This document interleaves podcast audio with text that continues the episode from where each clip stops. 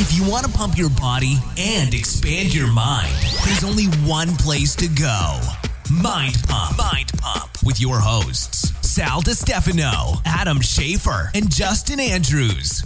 So Justin, you you think that later on we're gonna want to dye our hair? I think like I think there's a moment where you probably like you look at that like hmm I kind of I want more youth you know like like maybe there's a there's a there's that sort of crossing where Yeah, that's you're when you get a motorcycle and you date a younger girl. yeah some people go that route Yeah. No, it's like the it's like the the mustache phase that you go through. You want yeah, you you know grow. you start using like I might actually start using lotion you know stuff like that like I might actually consider it Dude, I'm telling you, I I I dyed my hair. you maybe just shed right now like a snake right now. I just I'm just one big ashy mess I'm just shedding, bro. Leave me Yeah. alone. yeah, exactly yeah let, let me rot in the desert Yeah, my, uh, Our luck though, that's he's probably healthier that he does that. What, We're, that he we're- puts we're, no- we're rubbing all these chemicals all over us to stay moist. See, you know what? I'm a lot like you, Adam, in your training methods. Like I wait till that last minute to then ramp it up. You know what I mean? I'm waiting. I'm waiting to to reveal my sexiness to the you don't have to moisturize everything. I just moisturize arms Mm. and the knees down. Oh, gotcha. So I don't moisturize like Yeah, my, knee- thighs. Look at this. my chest, my knees are legs. out of control. Yeah, what is it, it looks like it looks like you ran across Uh, win- winter is coming. It looks like you've been walking on the carpet on your knees for like the past couple hours. That's what it looks like. well, I do have another job, so you know, I gotta pay the bills. my pump's not doing good enough yet, huh? Yeah, still on my knees. Mm. yeah, Delicious. I worked for Shreds. How was uh how was that uh, that keto friendly ice cream, Adam? You like that? Yeah. Uh, pistachio and walnut, Yeah. Super You keto got, friendly. the, you, got the, you, got the, you got the fats Oh, in this there. guy, d- does it just like come on all of a sudden? You're like, no, I need some. Bro, I swear to God, Adam's like, uh, he, there's certain things about him that's like a kid. Like he'll come in, but he doesn't just get ice cream. Right. He has ice cream, and he's got the like, what is that thing that was sticking out of Well, it? they give like you the that. cookie sticking out of it, they give that to you. and he's got like three flavors. I can't hang out with him very long because, like, like when we go on our retreats. oh, you two stuff, always get fat. I don't know what it time. is, but like he just knows. He's like, "Hey, come on, dude," and he just like gives me a look. He I'm like, picks on you though. Mm. He he does. doesn't ask me I'm shit. like, "Yes, Just let's like do this." pick on the weak one. He goes after. Yeah, he goes after the, on the weak He goes after the wounded wildebeest. I totally I know I can convince Justin to get some shit food with me. like, "Oh yeah, I- that looks good." I call it having balance. That's what I call it. I call it having balance. I don't want to be too neurotic. Right. You know, I, one, one of these days, I'll eat ice cream, and then you guys are gonna hang around for the following couple hours just so you oh can god, see what happens. Oh, I don't want to see that. We- hmm? yes. I don't want to see that. about your hmm. irritable- That gelato was ph- phenomenal. Though, it's my not gelato, for fuck's sake. It's ice cream. I'm gonna You're punch really you in the passionate stomach. about You this are really passionate, dude. Stop Yeah. being a vagina head. Listen, right hmm. now, Yeah. if I made shoes and I copied the shit out of Nikes and I put a swoosh on them, and I'm like, "Here's some Nikes," would you say they're Nikes, or would you say no? They're just some fucking shoes you copied to make them look like Nikes? That doesn't He's- work with he's food. hitting you in It your does. stomping No, it doesn't work grounds. with food. Gelato, gelato is made Ooh, you, in you Italy. put an Italian. I almost was about to. thing in there. I was going to do that, but I it would come across. Wait, Gelato. hey, my cousin, what'd you say? I said, hey, my my grandmama made me gelato. No, ge- there's a particular way that gel- gelato is made that is different than American ice cream. I'm not saying it's better or worse. Some people like Is one this over the another one of those scenarios where you're just saying that, but you have no proof to back it up? Because It's 100% true. If you go to Italy and you have gelato there, there it is different. Americans make ice cream. It's Well, what different. the fuck does that mean? That means nothing to me that you say that. Of course, Well, it's you know what sucks is that Irish people make horrible food, so I got nothing. uh, gelato has less fat than ice cream, while ice cream is normally heavy on the cream and has a fat content of at least 10%. Gelato uses more milk than cream and also uses uh, less egg yolks. Ice creams are churned faster and harder than gelato. Gelato is churned a little slower. And when you go to Italy, you see the way they present the ice cream. Whoa, whoa, wait, stop, stop, stop. See, This is what- I'm not allowing you to do this. I'm not allowing you to Google something and compare gelato to ice cream, and then all of a sudden just assume what I just had was ice cream. That was fucking gelato. Listen, Because it was in Italy does not make it not gelato. I'm down for a trip. And just because you just because you pulled up some Google That's all I'm bullshit to compare gelato to ice cream does not does not mean what I just had wasn't gelato. That was gelato, bro. No. I am very familiar with the difference between ice cream and gelato. I didn't need you to Google that and tell me and, and tell me uh, that. Then you still followed up the statement with "it's different again" with no proof. You're making me, you know, you're like that guy that's like, oh, I went to uh, Olive Garden, I had a bologna rigatoni salad or some shit. It's Italian.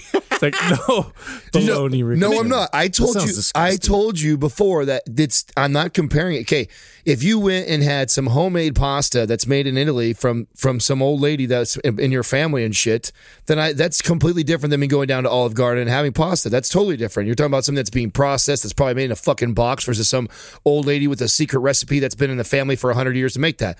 And I'm sure there's somebody who makes gelato unique and adds something special to it. But until you can prove to me what the fuck that is in that recipe, then it is no different. And I have had gelato all over the world, and it tastes the same everywhere. you didn't go to Italy. I haven't been in Italy. Oh, okay. Uh, That's yeah, all. I've been to France. That's so. all. That's, Oh, that's- oh yeah. that's Oh, the whole French, the. French, they, the French are they make. Uh, Yeah, they're French they make, fries. They Hey, you make know what? crepes. French fries in France taste the same as French fries in America. Too, you do realize that French fries that that I don't think they were invented. Those in are France. freedom fries. Yeah. hey, No, listen. Uh, this is there's a lot of stuff that was copied from the Italians that they turn that they make it sound like it's not. I'm gonna tell you something. Let Dude, tell you know what? Put a Greek and Italian All in a I room. know Well, is fucking, a that's all we'll pizza. hear all day long. Put No, a like- Greek and an Italian. They like- can talk about how everything was started from them. Like like pepperoni. You know pepperoni on pizza? Do you know what pepperoni means my in Italian? favorite. what? Means peppers.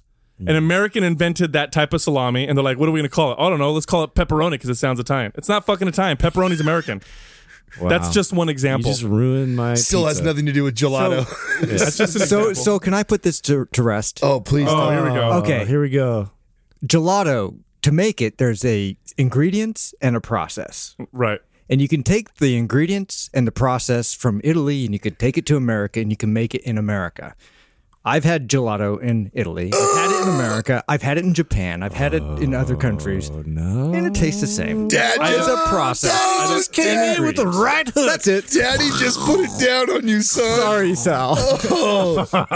Hey, you know what? It only took a little over a year, but I'm slowly winning Doug over. Listen, I see I am, it slow, happening. I am slowly winning Doug over. let me let me explain something to you. Gelato is, is jealous. not just the process Hey, no, of no, making hey, the ice cream. uh, it's there's an experience. Dad- it's where you're sitting. Sal, it's who you're with. I'm telling you, it's you- the it's the country you're in. We're okay? trying to justify a trip to Italy, bro. I'm, I'm, I'm making that case for you. Okay, I will say that there's one ingredient you cannot add. It's the air from Italy, and we know that's special. Here, I'll give you some. I'll give you some Italian air.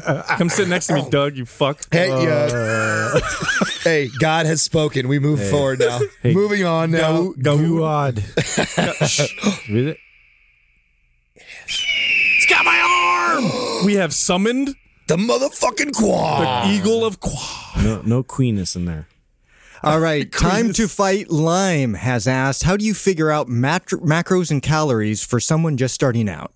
Oh, uh, we'll start with Adam. yeah, you guys gave me one macro It's his question. favorite topic. Um, the the most accurate way to do this is actually to track what you're currently doing right now. So uh, I think the mistake that the average person makes is they Google and look up uh, a generic calculator that says put your weight in, put your age in, put your activity in, and then it kicks off. Now those aren't a bad idea to give somebody a kind of a generic. Uh, idea of where they should be around Baseline. yeah, baseline. But if you want to be really accurate about it and take into consideration that we all have different metabolisms and you may have fucked that up or you may have a better one than you think.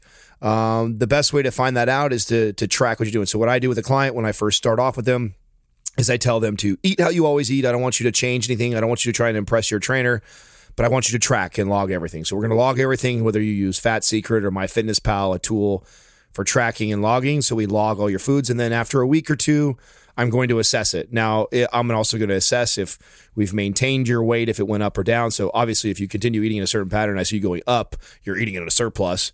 But if, like most people, they're they're stuck at a weight. Most people that hire a trainer or are looking to lose weight, they've been kind of hovering and stuck around that weight. So they're probably eating around their maintenance already, which is what I want to see and I have them track. And then from there, if your goal is to uh, lose weight, uh, then I want to put you in just a slight deficit. You know, I'm not trying to put you in a major deficit, somewhere between 250 to 500 calories a day.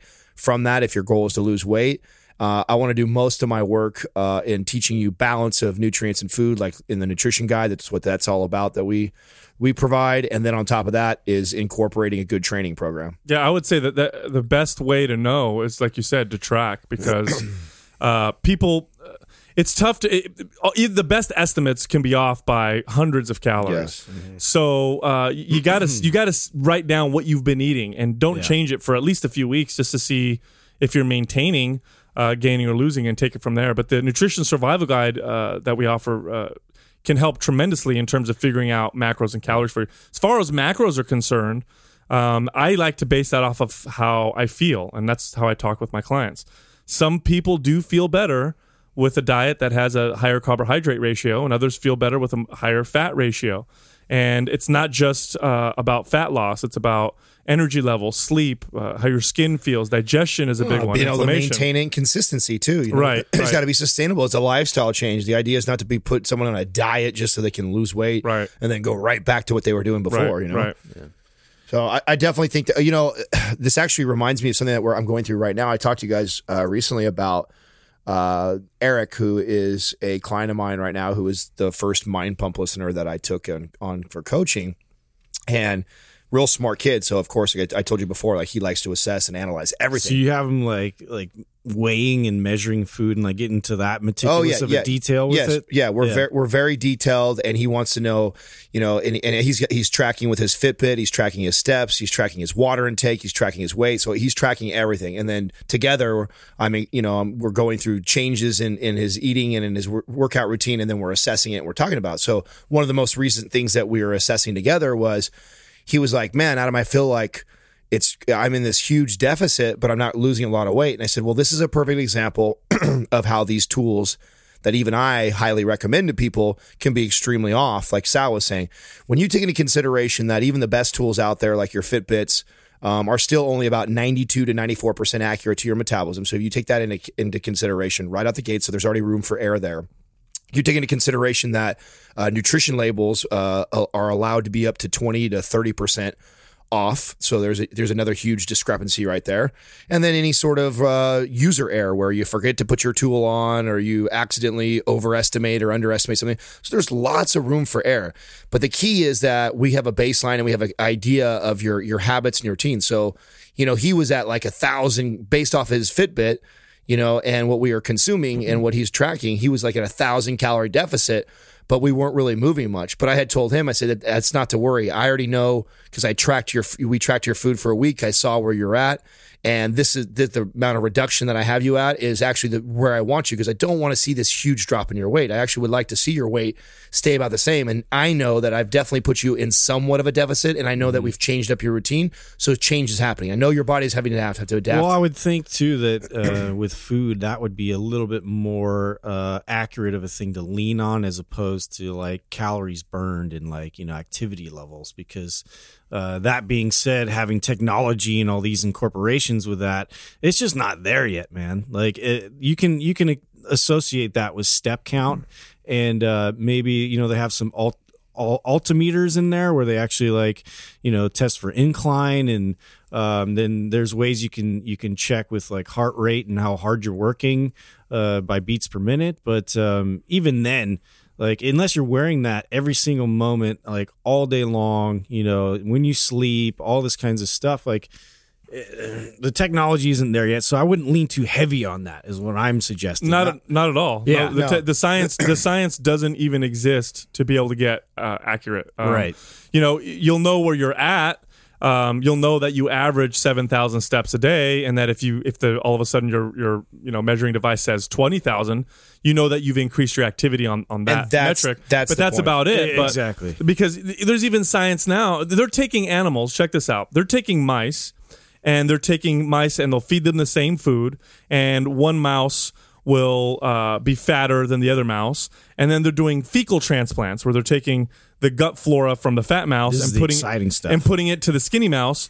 And guess what happens to the skinny mouse? Food intake doesn't change, activity level doesn't change. The skinny mouse all of a sudden gets fat. Right. And they'll do the and they'll do the, the switch. They'll do the same thing to the fat mouse. Well, they'll take the gut flora from the skinny mouse and put it in the fat mouse, and lo and behold, it gets lean. No change in food intake, no change in activity level. Crazy. This is fucking mind blowing. Yeah. Yeah. So to bacteria huge influence huge certainly. influence. So, uh, it's so yeah. So, me- so measuring your metabolism. Uh, good luck. Um, you, you, you just gotta, Right. you gotta, you gotta be objective and observe how your body responds and reacts, and measure. You know how active you are now versus how active you are tomorrow, and how you've been eating versus how you are eating now. That's about it. Other than that, you, you're you're you're you're shooting in the dark if you try and go. Well, and that, and, and I don't want you to, because you sound like you come back and we, we like we're we're poo pooing Yeah, those like tools. I am a i make every client. no, they're- purchase- they're they're effective. Yeah. so Well, it know. depends on what level you're in. Yeah. I, I think. Like, Yeah. yeah. I, it just to me it, it, it has um, it has taken my coaching my training to a whole nother level of being able to help people because it allows me as a trainer and i don't know if this is somebody who has a trainer or not but it allows me as a trainer to assess it as a person an average person who doesn't know a lot it, it could it could be confusing. It could be daunting. It could be a bit challenging to try and figure all these numbers out. It says it. So I could see where a client or an average person who doesn't have a professional who's uh, assessing it with them uh, could get frustrated. But I think it is an extremely beneficial tool because one of the things that you'll realize is you know, we have a lot of patterns. So, you know, Sal brings up like, and Justin brings up the bacteria and stuff, but more than likely your, your, uh, microbiome is, is the same right now because you're eating the same type of foods and your patterns. As long as you're kind of keeping your, the, the way you eat and consume, that's staying pretty consistent, whether it's good or bad. That's, that's hard to argue or debate right now, but it's probably similar because you eat the similar type of foods, you move about the same, you have the same job every day, you work out the same amount of times per week. So it gives me a really good gauge of your habits and what's going on. And then I know where I want to in- increase or decrease, whether it be I want to decrease a certain macronutrient or food that you're intaking because we're tracking and I can see that. That's one way. Or two, do I want to in- increase your movement because I notice you have patterns on certain days that you're not moving very much? Now, do I get really hung up on it says, you know, exactly, you know, 2,540 calories it said you burned today. And technically, off of our food tracking, it says that you ate 1,745. Like, that doesn't matter to me. I'm not so caught up in the, the discrepancy of the food versus the what the tool is saying because that's too difficult. I'm just assessing what your normal patterns are and then from there how I manipulate and change and then I'm turning around and I'm assessing okay we just in we just increased activity. I you went from averaging 8000 steps a day. Now we're averaging 12,000 steps a day. That's the only thing we're changing. We're eating exactly the same. Let's see how your body responds. Right. you know what I'm saying? And then you No, and- that's perfect because th- that's what I mean. Like they're great to track, you know, from where you are now to how how much more active you are Yes. tomorrow. That's that's when it like just like okay, th- this is the same thing as like body fat testing. When I use Very good calipers, Very good point. When I use calipers to test someone's body fat percentage, first of all, uh, my calipers, if that person were to die and we were to strip their fat off and measure it on a on a scale to see exactly what their body fat percentage was, I guarantee you my measurement's going to be off. It could be off by as much as five percent. that's such a great point But but if I test that person the same way, you know, the same the same uh, method, the same way, Right. consistently, we can see trends. We can track you're going up or you're going down.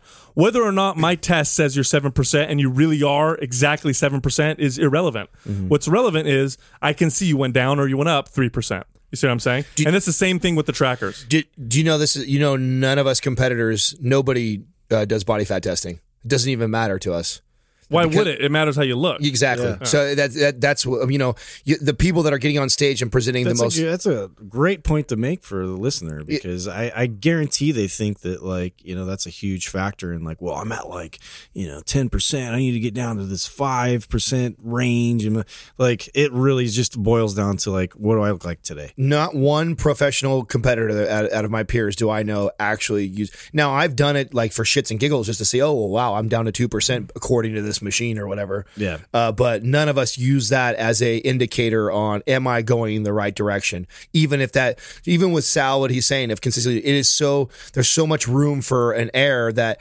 when I have done that in the past where I'm using the body fat testing, it's like, man, if Sal measures me one day and then he's not around or available the next day, so the next time I get measured, I get measured by Justin. There's huge and Big both difference. both guys are professionals, both guys know what they're doing, We're but yet just gonna yeah we're gonna approach it completely different and that's just because of our own little like nuance ways of doing things and uh, yeah that's the problem i have a lot with metrics in general there's just like there's so many uh, uh, little like variables that are going to get in the way. So there's like this variance of uh, yeah like a 5% range that's going to be off. You almost have to account for that going into it like from the beginning So- Right, and the and, and I mean with body fat percentage testing, just to be clear, I mean if you're the average person and you get tested by the same person, it'll be pretty consistent in terms of telling you if you're going up or down. When you start to get into the single digit body fat ranges, uh, the smallest change in how I test you, your number could go up a millimeter. Which, if you're 16%, I could go up 10 millimeters, and your body fat percentage won't change much on the chart.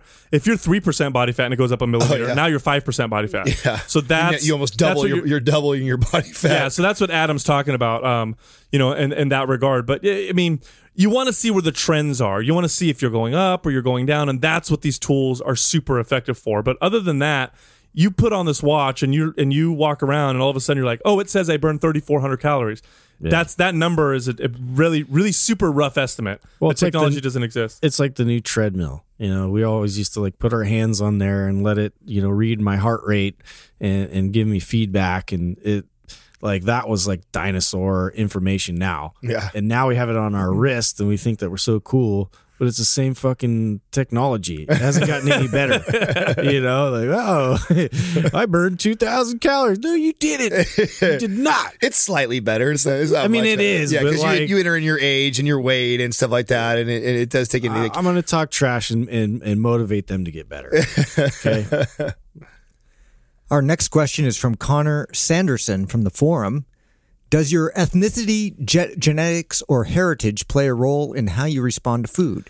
This is an excellent, excellent question. Connor, by the way, uh, he runs the page Modern Day Dads on Instagram. We love it. It's one of our favorite pages. Great guy. So, uh, this is an excellent question. And I brought up a chart um, because I knew this was true, but I wanted to see what the chart said so I could be accurate with it. So, I'm going to use a, a simple example. We'll use lactose intolerance as an example. So some people are lactose intolerant and some people are not. Now, we know for a fact that different regions of the world or you have different ethnicities, you will be far more likely to be lactose intolerant than if you're the, from other parts. the percentage in African Americans is extremely high, right? The highest is East Asian. Oh, wow, East, really? East Asian lactose intolerance is 90 to 100%. Ninety to hundred. Right, and then it goes down. Hmm. African Americans from the north of Africa, seventy-five percent. Okay, Uh, from other high. parts of Africa, as high as ninety percent, and it goes all the way down. Um, uh, here's a here's a cool one. Italians between twenty to seventy percent. Was So cool just because it's Italian? well, no, I'll tell you why this is cool because it was a huge range. So 20 to 70% is a huge range. Now, I'm from the south. My family's from the south of Italy. We're Mediterranean. Mediterraneans far higher in lactose intolerance than northern Italians who are closer to northern Europeans. Northern Europeans have the best uh, have, are typically the, the the the nationalities or the races that have the least amount of lactose intolerance.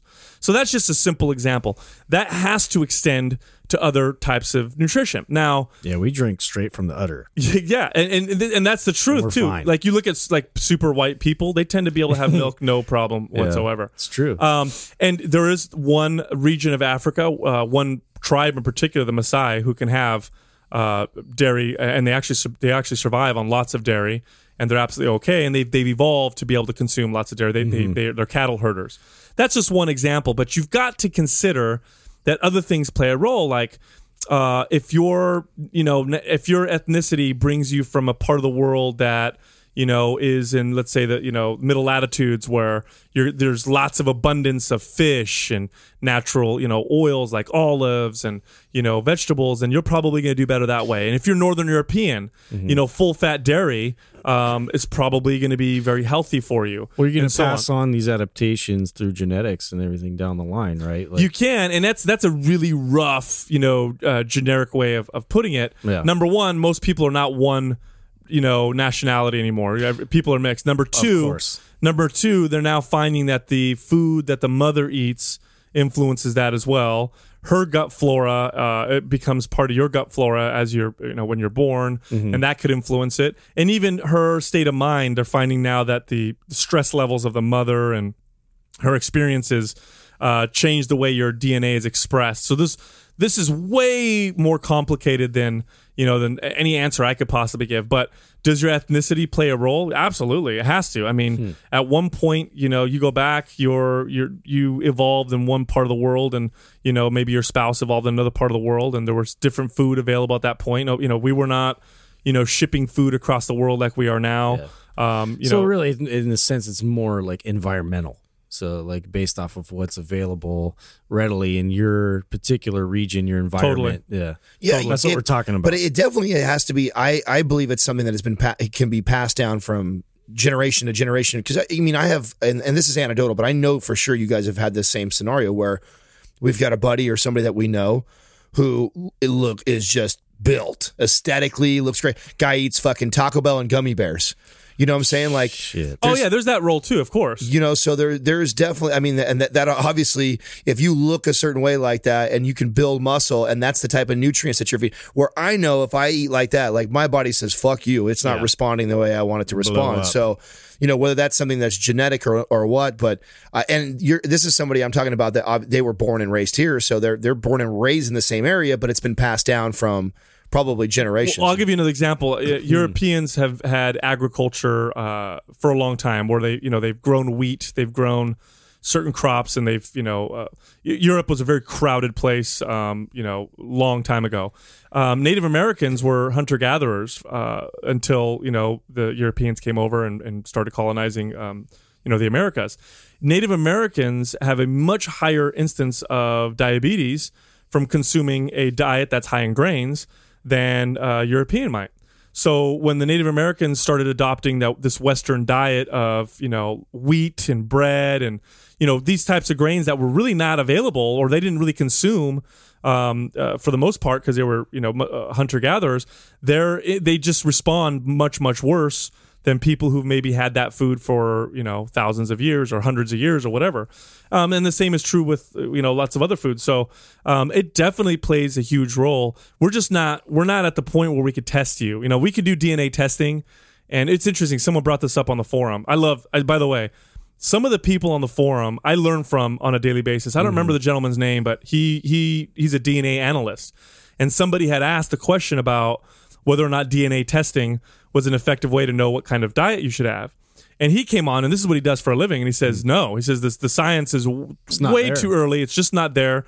So many factors that come into play that can deter that where we can read your DNA and say, eat this way, eat that way, work out this way, work out that way. We're just not there yet, but we probably will be at one point. I, I think hmm. maybe 20, 30 years from now, maybe even sooner, you'll be able to get a DNA test and it'll say, here's the perfect macro breakdown for you. Here's the foods you probably shouldn't eat. Here's the foods you should eat. I agree. And uh, this will give you best health. And Yeah, that there'll will be, a lot fucking- more predictive measures that they can put in place that'll you know test long term health in, and some predispositions as far as like you know what you're going to be exposed to you know through your genetics. So Well, this was the basis behind uh, the whole. Uh, a few people have asked us questions about blood type diet. yeah, uh-huh. and that was the theory behind the blood type diet. Um, unfortunately, uh, science has yet to, uh, you know, confirm that that's an effective way of eating. But that was the theory behind it, right? Oh, was that, that was that was that what thread this was on? Is that what it came? Because I remember when that that thread started. no, on the that was forum. on a different one on the forum. the but DNA one. Yeah, yeah. The, the blood type diet thing is like okay, type O blood type. That's the original blood type. It's the oldest one. Therefore, they need to eat like hunter gatherers. You know, type A, B.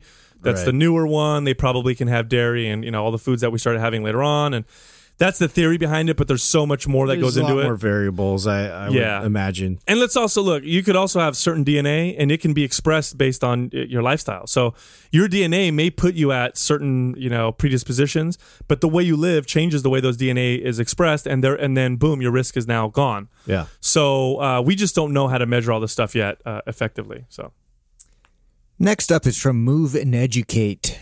It's asking about books that have changed your life, coaches that you follow, and some of these big name coaches out there that you would consider not so great. Well, uh, for me, throughout my fitness career, I have a few. Uh, there was a few influences that I can remember uh, directly. Uh, the first major influence I had in how I trained was Arnold Schwarzenegger, and it was his Encyclopedia of Bodybuilding. And the stuff that I gained from that, that I have to this day, was understanding uh, many, many, many different how to do many, many different types of free weight exercises.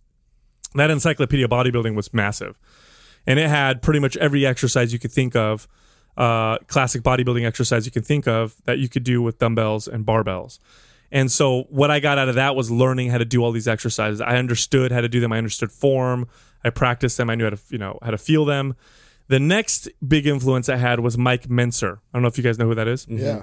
Mike Mentzer was also a bodybuilder from the 70s, and he wrote a book called Heavy Duty.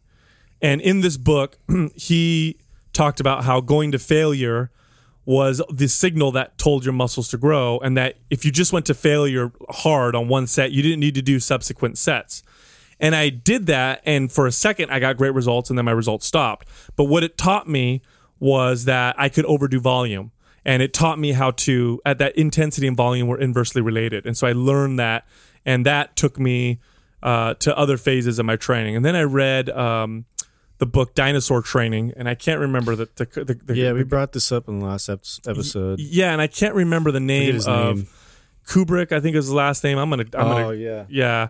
I got to look up his uh, his book because I want to give him credit. Yeah. Uh, this book gave me, um, yeah, Brooks uh, Kubik um, is his name, and this one really got me thinking about how to train for big gross motor movements, how to imp- increase my frequency of training, how to not train to failure, um, and that really took me to the next level. Uh, Mark Rippetoe, of course, Oh, uh, you stole mine. hugely influential. Yeah. so, um, as far as people who are shit Mm-hmm. in the industry, um, who tell uh, pro bodybuilders, pretty much uh, most of them are shit in terms of the advice they give. It's true. They don't. They don't know what the hell they're talking about. in Ben, terms ben of how to Pack's train. pretty solid.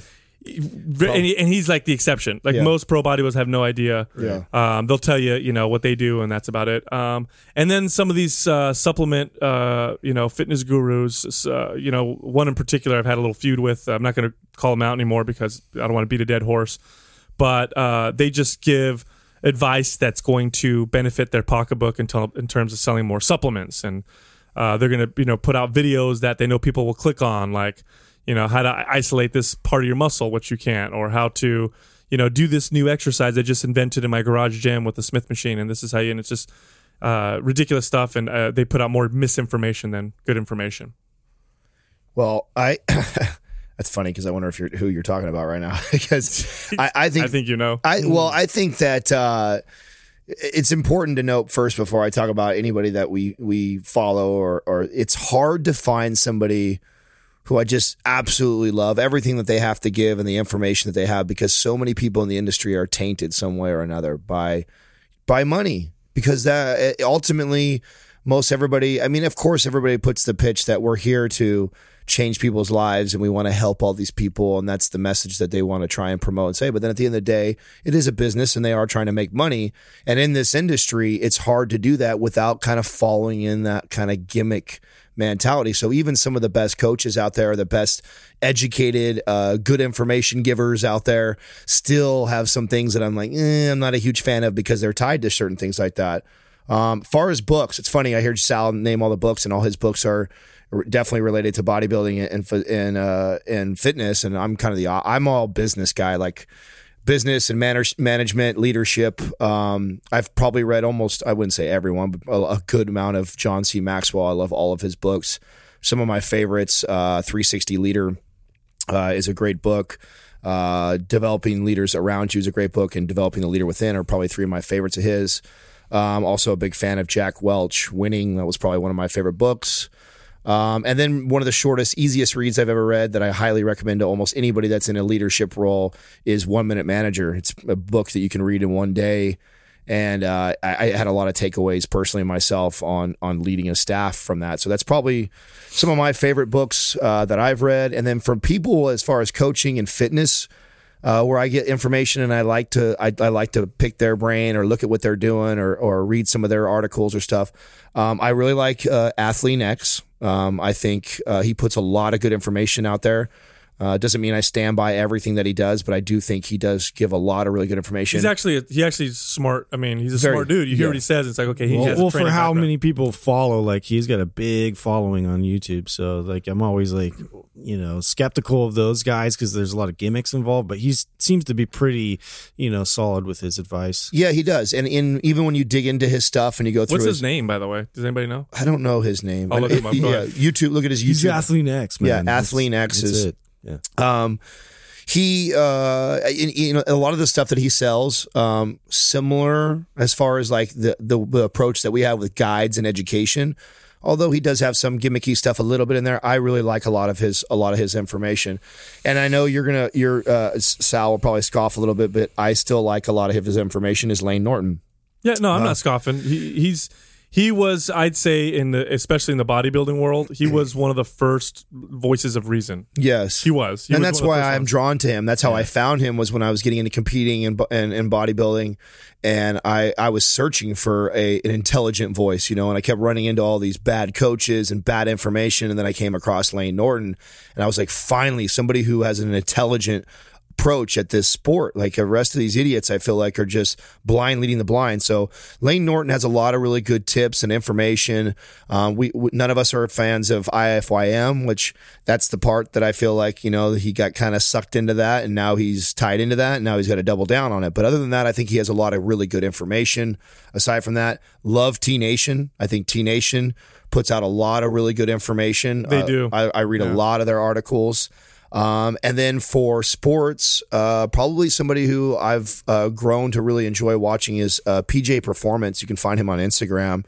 Um, if you're an athlete, uh, especially in basketball, that's his specialty. I was an ex basketball player, so I enjoy Oh yeah, a, he's lot. awesome. I've been watching his Yes, he's got a lot. I mean, just his approach. and he's using technology and all these cool things. Yes. He's getting really, really specific with like the that skill set, like what to improve. Yes. Yeah. He to me, uh, as far as anybody that I've followed on social media and in the sport world, I think he is doing some pretty badass shit. So you can look Yeah, we got to up. get him on the show. He'd yeah, be I- awesome. I, actually reached out to him not telling him, but I know his page is flooded, so I don't even know if he saw. So maybe if uh, people get on there and follow and, and invite him onto our show, maybe he'll start to see uh, Mind Pump fans. So you can check him out, PJ Performance on Instagram. Probably one of my favorite uh, guys. And then as far as um, shit coaches and shit people out there, pretty much the rest. Pretty much everybody else. I'm just kidding. I'm sure I'm insulting somebody who's listening. Yeah. Uh, you know, it's hard, man. It's really tough to to to find somebody who's putting out really good information out there, uh, other than the, some of the names that I, I had listed off and these guys had listed off. And even them, though, you got to just be very careful and skeptical to not fall into uh, a dogma just because you know a guy who's Thank got a degree and Thank you. You know that's it's the you- dogma thing. So you, you you brought up Layne Layne Norton earlier. Massive respect for the guy. Very very smart. Uh, Tends to be very objective, but he's he too falls into the the whole. I'm going to double down on, you know, what I've been saying, and I can't go back on it. Like. There's a lot of new science coming out that Mm-hmm. says a calorie is not a calorie. That says uh, it's not just about your macros. That says you can people can gain body body fat and lose muscle based upon other things aside from macros, and that you probably shouldn't eat too much fructose, and you probably shouldn't eat you know uh, processed foods, even if it does fit in your macros. Like lots of new science coming out, and it would be I personally would love to see him come out and say, okay, everybody, look, I know I've been saying this, but that was based upon the current Yeah, the research at the time. and now we're getting new research and although the new research is not conclusive it is showing some interesting information and i'm going to keep you all posted on what i learn like that to me uh, is that that's the mark of a, of a fantastic leader and unfortunately in fitness uh, egos are massive and people hate to fucking do that they don't like to do that you need to do that What did you What did you guys think about the page I tagged you on recently? Because I, I have just recently came across this guy, and I started. I, I haven't dove into his stuff that much, so um, I don't want to rep him as good or bad right now. But I'm interested in what you two thought. Did you go through any of his stuff? The the hypertrophy coach that's tied to MI40, Ben Pack, and those guys. Uh, He's part of that group. I haven't had a chance to check his. He was the one that was doing the cable flies with the, the internal rotation. So what he understands muscle function. He understands muscle function from from the few posts that I've seen. Yeah. Um, he breaks it down. Uh, whether or not that's an effective use of an exercise, you know, that's a different debate. But that's not what he was saying. He was saying, you know, to work the you know the pec fibers near the you know the the collarbone. Um, you want to be able to internally rotate the humerus as you're bringing the hands together with the fly. Absolutely correct. That is, uh, there is some role in internal rotation of the humerus at that when you're doing a horizontal adduction. Uh, you know, like in a fly. Absolutely correct. Here's the funny thing: when body here's this is how you know a lot of bodybuilders know what the fuck they're doing. When bodybuilders do a fly, you'll see a lot of bodybuilders do this. They'll go down into the fly, they'll come up, and then they'll bring the pinkies together because they think that that squeezes the right. chest better. Yeah. The reality is in the inner chest. the, the opposite. The reality The is in- the, internal rotation. that's right. When you're bringing your hands together at the top, the action of the pectoralis is actually to internally rotate the humerus a little bit or turn the thumbs together a little bit, mm. not the pinkies. the reason why they squeeze the pinkies together is because they triceps push their boobs together and they feel like it hits. it feels It's like actually- they got cleavage. It's actually the other uh, way, and this is how you know it is, This huh? is how you know. Yeah, Oh. a lot of them don't know what they're talking about. But the man. hypertrophy, this that guy you were talking about. When I've seen some of his posts, he's uh he understands muscle function. I mean, very well, and he explains it very well. So Yeah. Yeah. so far, I'm impressed. Well, I mean, uh, you guys are talking a lot about you know different uh, strength and then bodybuilding in that kind of specific world.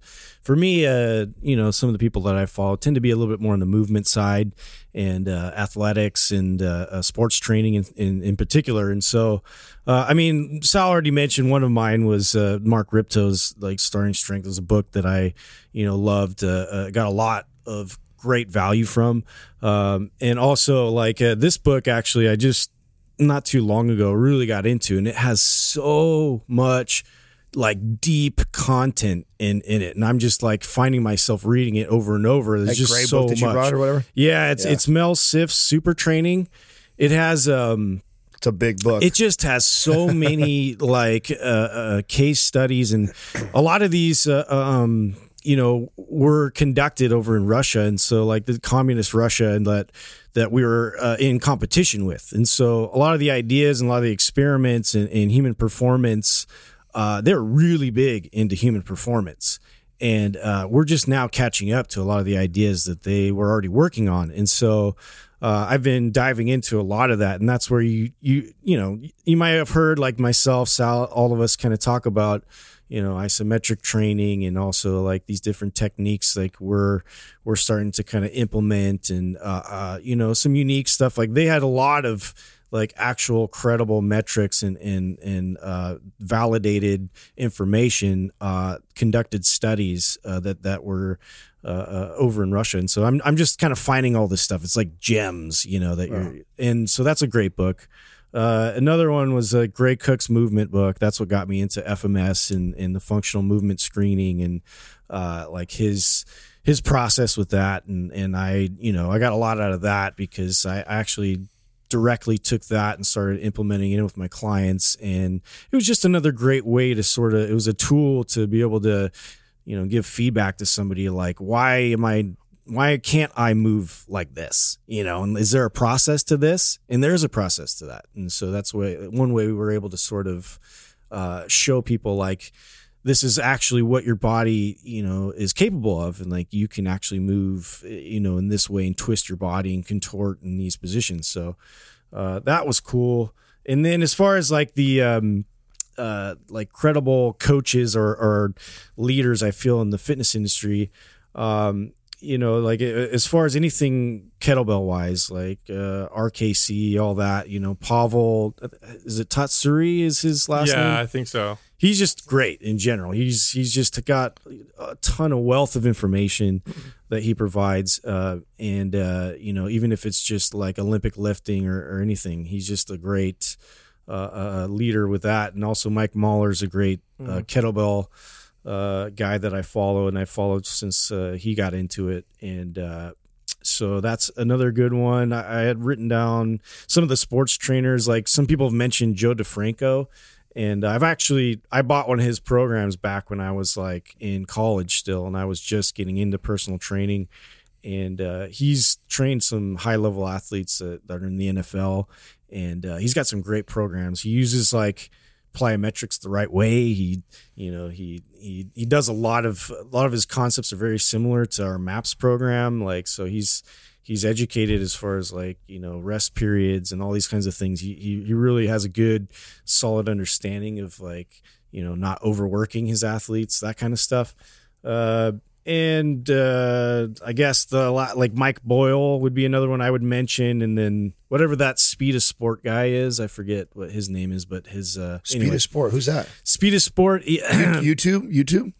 yeah, he's his um, God, I'm trying to remember the name of the guy. That's the only one I didn't recognize that everybody. yeah, said. he's he he was on actually uh, um, Joe uh, Rogan's podcast, Oh. and he talked about um, just using plyometrics and like he doesn't like so I mean there's like again dogma right so he's completely just in this camp of like only plyometrics and body weight training and speed and explosiveness with his athletes versus like strength training uh and uh uh God Marin Marinovich is that right know. The. Marinoviches I think so anyway I will say this. Uh, I feel incredibly blessed to be uh, with you guys because you can see that all of us kind of have different influences coming up. And uh, my biggest influences now on uh, training and nutrition and that in that realm actually comes from you two. I'm glad somebody said that. I was wondering Yeah. if one, one of us was going to, as I was listening, was go around I like, don't want to well, be totally narcissistic, Well, but yeah, I yeah, am but- learning a lot from you guys for no, sure. Well, no, I mean, Yeah. you know, every time we sit down and make a program, you know, when we sat down and made, you know, Maps Performance and Maps Aesthetic and some of the guides, um, the the the I learn a lot from from the two of you, and I learn a lot from when we're doing the episodes and we're talking about our opinions on different things and discussing and sometimes debating. Uh, it either strengthens my position or it changes my position uh, or modifies it. And I think it's important to to say that because if you are someone that is constantly wanting to grow and learn, you ha- eh, the best thing you could do is surround yourself with people who um, have differing opinions or who also seek to learn. And one of the things is what you know that you need to consider that learning and growth does not come from a comfortable space. You don't learn and grow when you're comfortable. You learn and grow when you're uncomfortable. And what I mean by that is you need to be able to allow your ego to be challenged. You need to be able to be okay with being wrong. And you know, Adam brought up dogma. People who stick to a dogma who don't change their opinion even based on new research or who, who don't even uh, you know honor somebody else saying something and listen. Uh, they're, they're it's too painful for them. They, they, they don't embrace it and they're never going to really grow. And that's very very important. Uh, you know for me uh, one last book i want to talk about which was for me a huge growth experience was uh, the warrior diet by ori hofmekler great. and uh, this was a major turning point for me. Probably the biggest turning point in my fitness and health uh, life. And why? Because uh, it challenged the very core of what I believed. And that very core was that I had to eat uh, small meals throughout the day. That is literally the foundation of bodybuilding nutrition. That is number one. The the founda- There's two foundations of bodybuilding nutrition: eat a shit ton of protein and eat small meals throughout the day. And I remember uh, I was on some forums, on some fitness forums, and lo and behold, these athletes were coming on. They were talking about uh, fasting, and uh, and of course, people would come on there and be like, "You're stupid. That's ridiculous. You're gonna lose performance. You're gonna get weaker. You're gonna get. You're not gonna be as strong." And these guys were coming on and saying, "No, my my my performance is improving, and I'm feeling better, and I'm getting stronger." And at first, I kind of like scoffed at it, like, "Well, this is stupid." And one of the one of the guys that went on, on the forum started making the evolutionary case for for fasting. Like, well, you guys realize that eating frequently throughout the day is a very new thing. Like nobody did that that long ago. We didn't have refrigerators. We didn't have packaged food. And then a light went off, and I said, Jesus, you know what? That's right. Like, how did we survive before? And we really needed performance at that point. You know, we don't need performance now, Right. but so I got the book, The Warrior Diet, and I read it. And um, I took the leap, and it was very uncomfortable for me. I'll never forget the day, the first day I did it. I was so afraid that I was going to lose my gains and muscle. And okay, let's see how I feel. And of course, uh, you know, I'll never, uh, I'll, I'll never go back to eating the super small meals, uh, uh, uh, you know, all day long again. I'll never do that again. Uh, but it, it- just because I'm talking about that, I do want to talk. I do want to make sure I mention. Um, go to mind, uh, mindpumpmedia.com if you're interested in fasting because there is a way to do it properly. So I want to say that just to make sure nobody does it wrong. So Our final question is from G.E. Grayling. What are your one rep max on the four big lifts? Oh yeah. Yeah. I'll let you guys. I'll he let, means better uh, a while ago. standing So- bicep curl. so here's the so here's the deal. We need to swear we're gonna be honest. No bullshit numbers. No puffing anything up. No Are we, ca- are we talking like current standings right now? Are we talking Fuck that. like all time. old- I'm not going all current. time? Oh, see, Okay, I, good. I, I don't think we should do All time We is should- better. you want to talk about current? How about both? no. Okay, that's fine. All right. I'll start. I'll I start. like all time. I'll start so that you guys can pad your numbers. Yeah, yeah, yeah, yeah. we'll load it. Just, I'll do like one, no, five pounds more. Yeah. No, my okay. So uh, bench press, my all-time best bench press. Now I've lifted, I've benched more than this number, but not with excellent form. So I'm only going to count when I was bench pressing uh, in a way that would actually qualify for a competition. So I go down all the way to my chest, pause for about a second and a half, and then press it back up. And my all time best bench press was 335 pounds with that type of form.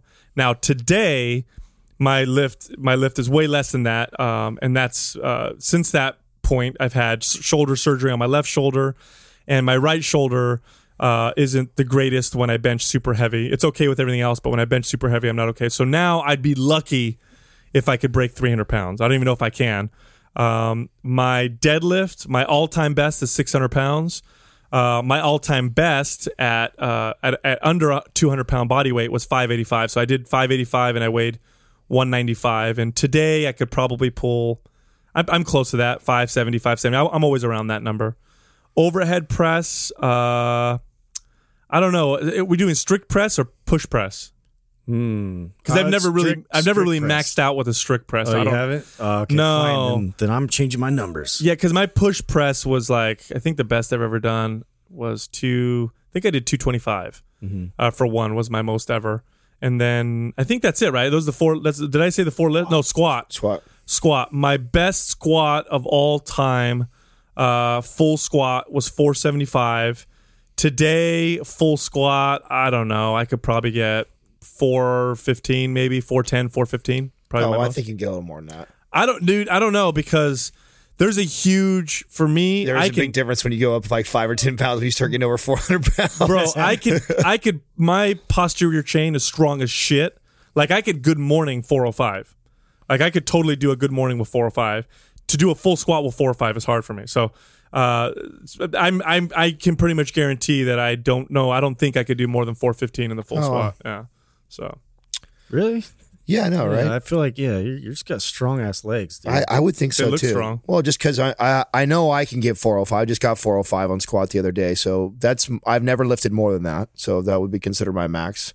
Um, and all my max. that's your all time. well, yeah. The reason why I wanted to do all time because all my all time strengths are I'm in the strongest I've ever been right now. So oh man, I'm definitely. Uh, I mean, give or take, right? I'm not. it uh, depends for me. It's been like up and down. So Uh, my bench press, the the most I've ever bench press is 350. Um, I I work out with 275 right now, and sometimes I'll go up to 315 on days that I'm running singles or, or triples. I rarely ever try and press it up, just because my I, I'm always concerned about my shoulder, and I, I actually do a lot more incline. I can, and what's more impressive to me is I can in, incline press the same amount of weight as I can on flat bench. So.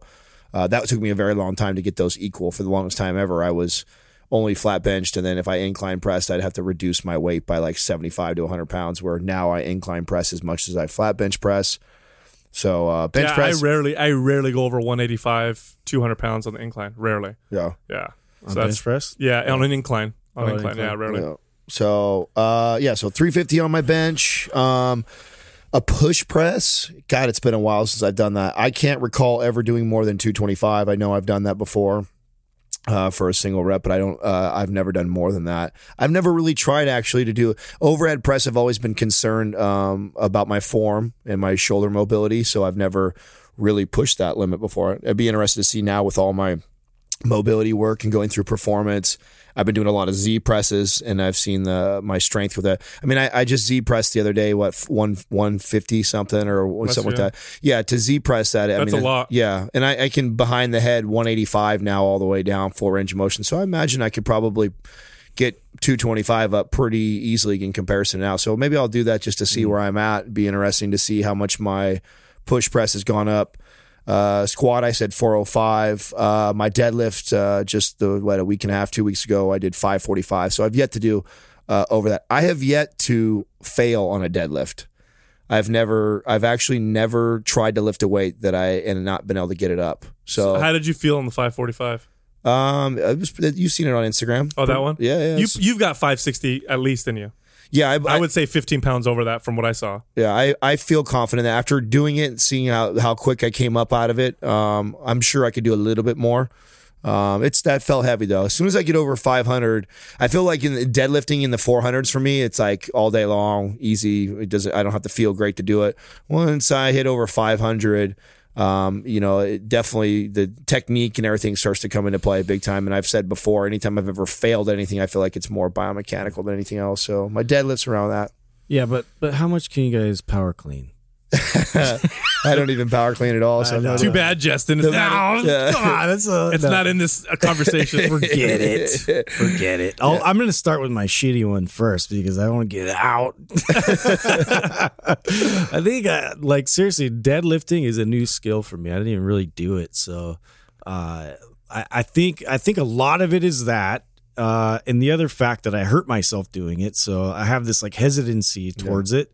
Uh, like I hurt my QL, but anyway, all excuses aside, 455. That's probably all I've really even got to with with deadlift. But uh, which is still a very respectable number. Yeah, this guy. it's like it's like silly horrible. but you could squat more than that. yeah, I could squat more than that. So So that's so crazy to me. How opposite yeah, we from me. Yeah. yeah. yeah, so yeah, uh, what I didn't get up to like 500 or nothing crazy. It was like in, in college I did like uh, what is that 475 475 I did in college uh, squat.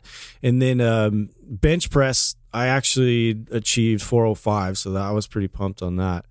Um, and uh, as far as overhead press this is where it's kind of weird. I did um, uh, four not four I'm yeah right. Uh, yeah right.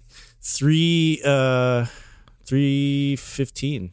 Holy shit. push press You've done a push press with 315? Yeah. That's ridiculous. yeah Where and it's funny because like uh, yeah I, I actually at one point when i was in college i could clean 315 and then jerk it you know so what uh, where are you at in all those numbers now? Like where do you squat? Where do you dead? Well, we 275 is what i've i've push pressed Yeah. so I, I can i can still do a reasonable amount with that Yeah, no, it's but uh yeah like squat i've only really been doing like 405 you know up and then i get up to like 4 415 you know 420 if i'm lucky on, on a good day. Yeah. but um yeah deadlifts like i mentioned is the same. And and bench i'm only like uh 360s 360 range. Remember when it used to be so important to bench press a lot? i know. That was the highlight of everything. That was the big how much one. you bench bro?